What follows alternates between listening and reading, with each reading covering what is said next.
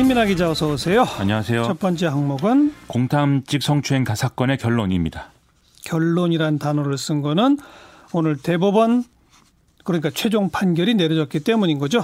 그렇습니다. 대법원은 오늘 강제추행 혐의로 기소된 이 모 씨에 대한 상고심에서 징역 6개월에 집행유예 2년을 선고한 원심을 확정을 했습니다. 또 성폭력 치료 강의 40시간 수강 및 160시간 사회봉사, 아동 청소년 관련 기관 3년간 취업 제한 이런 것들도 이제 명했는데요. 이 사건은 이른바 이제 공탐직 성추행 사건이라는 이름으로 잘 알려져 있는데 사건 발생 2년 만에 이렇게 사법 부의 최종 결론이 내려진 셈입니다. 참 시끌시끌한 사건이었죠. 그렇죠. 다시 한번 좀 정리해 봅시다. 이 30대 남성 모 씨가 2017년 11월에 이 대전의 한 곰탕집에서 옆을 지나치던 여성에게 이제 부적절한 신체 접촉을 했다. 이런 내용으로 이제 사건이 된 건데요. 당시 식당 CCTV를 확인한 결과 이 성추행이라고 볼 수 있는 어떤 결정적인 장면이 찍혀 있는 건 아니었고 또 이 모 씨가 피해자와 어떤 스쳐 지나가는 시간이 1.3초 가량에 불과했기 때문에 이 범행 목적이라든지 의도 이런 것들에 대한 논란이 그동안 계속 커졌던 사건이었습니다. 또 1심에서 검찰이 구형한 벌금 300만 원보다 이 높은 징역 6개월이 6개월의 실형이 선고된 점도 논란거리였는데요. 그래서 법정 구속이 됐었죠. 그렇습니다. 어. 그모 씨의 배우자가 청와대 국민청원 게시판에 억울하다 이런 사연을 올리기도 했는데 여기에 이제 33만 명 이상이 서명할 정도로 큰 논란이 됐던 사건입니다. 네. 그래서 1, 2, 3심 어떻게 판단했다고요? 1심 재판부는 피해자가 피해 내용을 일관되고 구체적으로 진술을 하고 있고 단지 손이 스친 것을 뭐 어떤 성추행으로 착각할 만한 사정도 없어 보인다라면서 유죄로 판단을 했고요. 그래서 이제 이 모 씨는 법정 구속됐다가 38일 만에 보석으로 풀려난 상태에서 불구속 재판을 이제 받게 됐습니다. 그리고 2심에서는 피해자가 일관된 진술을 하고 있는데 비해서 이 모 씨는 신체 접촉을 했을 수도 있다고 생각한다라면서 진술을 번복했다. 뭐 이런 이유로 1심 판단을 이제 유지를 했었고요. 다만 추행 정도가 중하지 않다고 봐서 그 양형이 과하다라는 이유로 집행유예 2년의 판단을 이제 내린 바 있습니다. 예. 대법원은 이 피해자의 진술이 비합리적이거나 모순되는 부분이 없고 허위로 피고인에게 불리한 진술을 할 동기나 이유도 없기 때문에 이 진술의 신빙성을 함부로 배척해서는 안 된다라고 판단을 했는데요. 따라서 2심 판단이 여러모로 옳다라는 결론을 이제 내린 그런 상황입니다. 네. 그런데 그 판결 받은 쪽은 여전히 억울하다고 주장한다면서요? 그렇죠. 오늘 이제 모 씨의 배우자가 이 인터넷 사이트에 다시 글을 올려서 심경을 밝혔는데요. 어, 이 피해자의 주장과 좀 상반되는 증언이나 그런 것들은 무시됐고 오로지 피해자 진술 하나 때문에 자신의 배우자가 강제추행이라는 전과 기록을 달고 살게 됐다. 그러면서 차라리 정말 범행을 했더라면 억울하지라도 않겠다는 심정이다. 이렇게 밝혔습니다. 이 소셜 미디어 등에서는 누군가 악의를 갖고 어떤 피해 사실을 날조하는 경우에 그래도 일관된 진술을 하게 되면 징역형을 받을 수도 있는 거 아니냐. 이런 우려를 표현하는 사람들도 많이 있는 그런 상황인데요.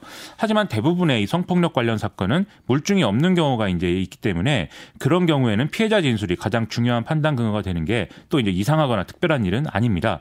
그리고 여전히 사법부가 남성 편향적으로 구성되어 있다는 것도 사실 아니냐 이런 반론도 나오고 있어서 여러모로 논란은 이어질 것 같습니다. 네. 어쨌든 법률적으로는 유죄 확정인 거죠. 그렇습니다. 음. 대법원 얘기 나온 김에 지금 이제 대법관 한 분 퇴임하면서 예비 후보들 확정됐잖아요. 그렇습니다. 근데 여성 후보가 한 명밖에 없다고요? 이 내년 3월 4일에 퇴임하는 이 조희대 대법관의 후임으로 21명의 대법관 예비 후보들이 이제 그 확정이 돼서 지난 10일에 공개가 됐는데요. 이 중에 여성은 한 명뿐이고 이른바 이제 서호남이라고 하는 서울대 출신 50대 남성은 이제 15명인 것으로 이제 나타났습니다. 게다가 이 유일한 여성 후보인 전영정 변호사의 경우에는 김재영 대법관의 부인이기 때문에 이 부부가 다 이제 대법관이 되는 그런 이제 상황은 좀 피할 걸로 보여서 심사 과정에서 좀 탈락되지 않겠는가 이런 아. 전망이 이제 나오고 있습니다. 아니 요즘은 여성들이 상당히 많이 진출하는데 왜 이번엔 이런 일이 벌어졌나요? 애초에 심사 대상으로 분류된 55명 중에 여성이 이제 6명이 있었는데요. 이 중에 5명이 이제 심사에 동의하지 않았기 때문에 최종적으로 후보가 한 명이 된 건데 근데 이 사실을 좀 감안해도 숫자가 너무 적다고 봐야 되겠죠. 잠깐만요. 처음에 쉬운 5명 중에 6명인데 그중에 5명은 동의하지 않았다? 그렇습니다. 그 얘기는 본인이 고사했다? 그렇죠. 아, 아. 근데 이제 그이 55명 중에 확정이 된 게 21명이니까 이 55명 중에 한 30여 명은 다 이제 고사를 했고 그중에 이제 여성의 5명이 포함이 됐다 이렇게 봐야 되겠죠. 예, 예. 그래서 애초에 좀 법조인 중에 남성의 비율이 높, 높기 때문이 아닌가 이렇게 좀 볼 수가 있는 상황인데요.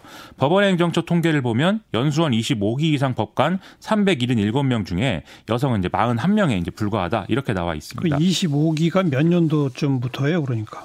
이 25기 아무튼 대단히 그 선배급 아니에요, 여기는. 그렇죠. 지금 이제 그 어 좀 나이가 많은 좀이 그죠? 중견 이상의 이제 대법관 전체 법관으로 따지면 젊은 법관에서는 여성이 많잖아요.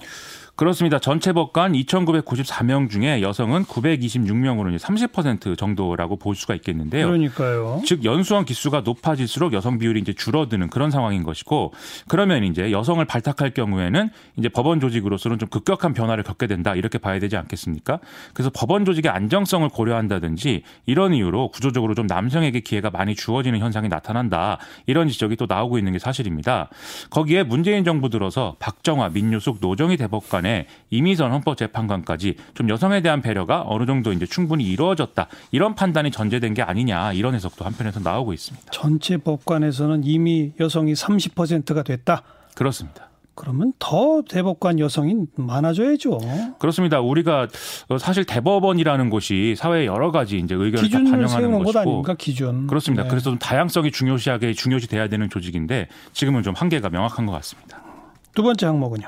발전산업 노동자 안전 강화 방안입니다. 네, 오늘 뭐 당정이 발표했죠. 이 더불어민주당과 정부는 김용균 씨 사건 특조위가 지난 8월에 내놓은 권고안에 대해서 이 정부의 이행 계획을 오늘 발표를 했습니다. 이 계획에는 원하청 산재 통합 관리제도 적용 대상에 이 발전 산업을 추가한다 이런 내용이 있고요. 또 공공기관 경영 평가에 산재 예방 및 작업 현장 개선 요청 수용 여부를 반영을 한다 이런 내용이 들어 있습니다. 그리고 발전 오사 통합 협의체 합의 결과에 따라서 연료 설비 운전 분야 공공기관을 신설을 해서 정규직화를 추진한다 이런 방안도 담겨 있습니다. 그냥 정규직화하면 되지 공공기관 신설에서 정규직화는 뭐예요? 쉽게 말하면은 연료 설비 운전 분야를 담당하는 자회사를 만들고 여기서 현재 비정규직 노동자들을 정규직으로 고용하겠다 이런 얘기인 건데요. 간단히 똑같네요. 다른 공기업 하듯이 자회사 정규직화 이거네요. 그렇습니다. 음. 이것은 이제 특조위 권고안 1번인 연료 환경 설비 운전 및 경상 정비 인력의 직접 고용 정규직화 이것과는 이제 거리가 있는 대책인 것이죠. 이 더불어민주당 발전 산업 안전 강화 및 고용 안정 테스크포스 위원장을 맡고 있는 우원식 의원은 이 특조위 권고안이 바람직한 내용이라는 것에는 동의하지만 민간 정비사 파산 및 상장회사 주주 반발 등의 현실적 제약 조건이 있다 이렇게 설명을 했습니다. 노동계는 당장 반발하죠. 민주노총을 비롯 한 노동계 단체들은 오늘 발표 현장을 찾아서 이 직접 고용 방안이 빠진 것에 대해서 반발을 했는데요. 현장에서는 당정이 이 특조위의 권고안을 선별적으로 수용하고 이행 계획을 세워서 일방적으로 발표했다 이런 얘기와 함께 이 직접 고용 원칙이 맞는데 직접 고용은 안 된다라는 정부의 논리는 이해할 수 없다라는 반응도 나오고 있습니다. 또 공공운수노조 한국발전기술지부의 경우에는 이 앞서 말씀드린 통합협의체 참여를 중단하고 무기한 단식에 들어가겠다 이런 입장을 또 밝히기도 했습니다. 여기까지 수고하셨어요. 고맙습니다. 김민아 기자였어요.